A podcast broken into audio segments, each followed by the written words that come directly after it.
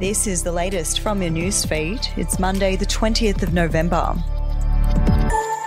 The only mass public transport to and from Brisbane Airport during the 2032 Olympic and Paralympic Games will be the Airtrain due to an exclusive deal with operators. Transport Minister Mark Bailey has confirmed negotiations to potentially cut short the 35 year contract, which prohibits public buses being run to either the domestic or international terminal, have broken down.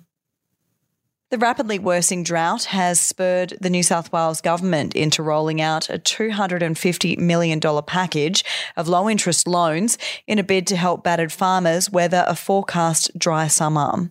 Producers in regional New South Wales will be able to apply for loans up to $250,000, which can be used for purchasing feed or transporting livestock as part of the Drought Ready and Resilient Fund. We'll be back after this. News doesn't have to be boring. The Brits have given Prince Harry a new nickname after yet another tell all interview. Oh, God, is it the Ginger Whinger? Let the team at news.com.au get you up to speed each day with their podcast, From the Newsroom. a couple were busted joining the Mile High Club. Well, I guess they can't fly Virgin anymore. Politics, sport, red carpets, royals. Get all the goss in just a few minutes. Follow From the Newsroom wherever you get your podcast from.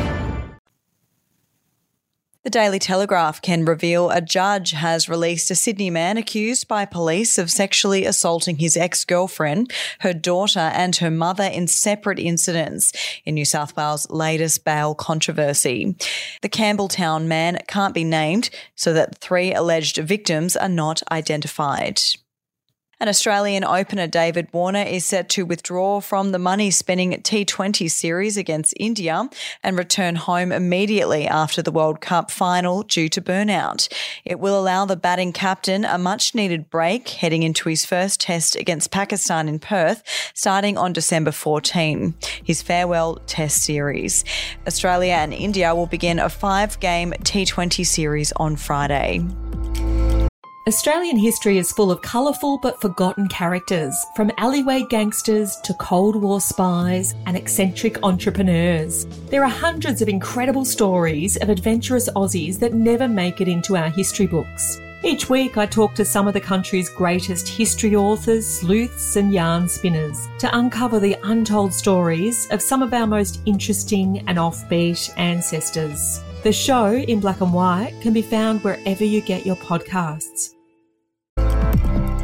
We'll have an update to your newsfeed tomorrow.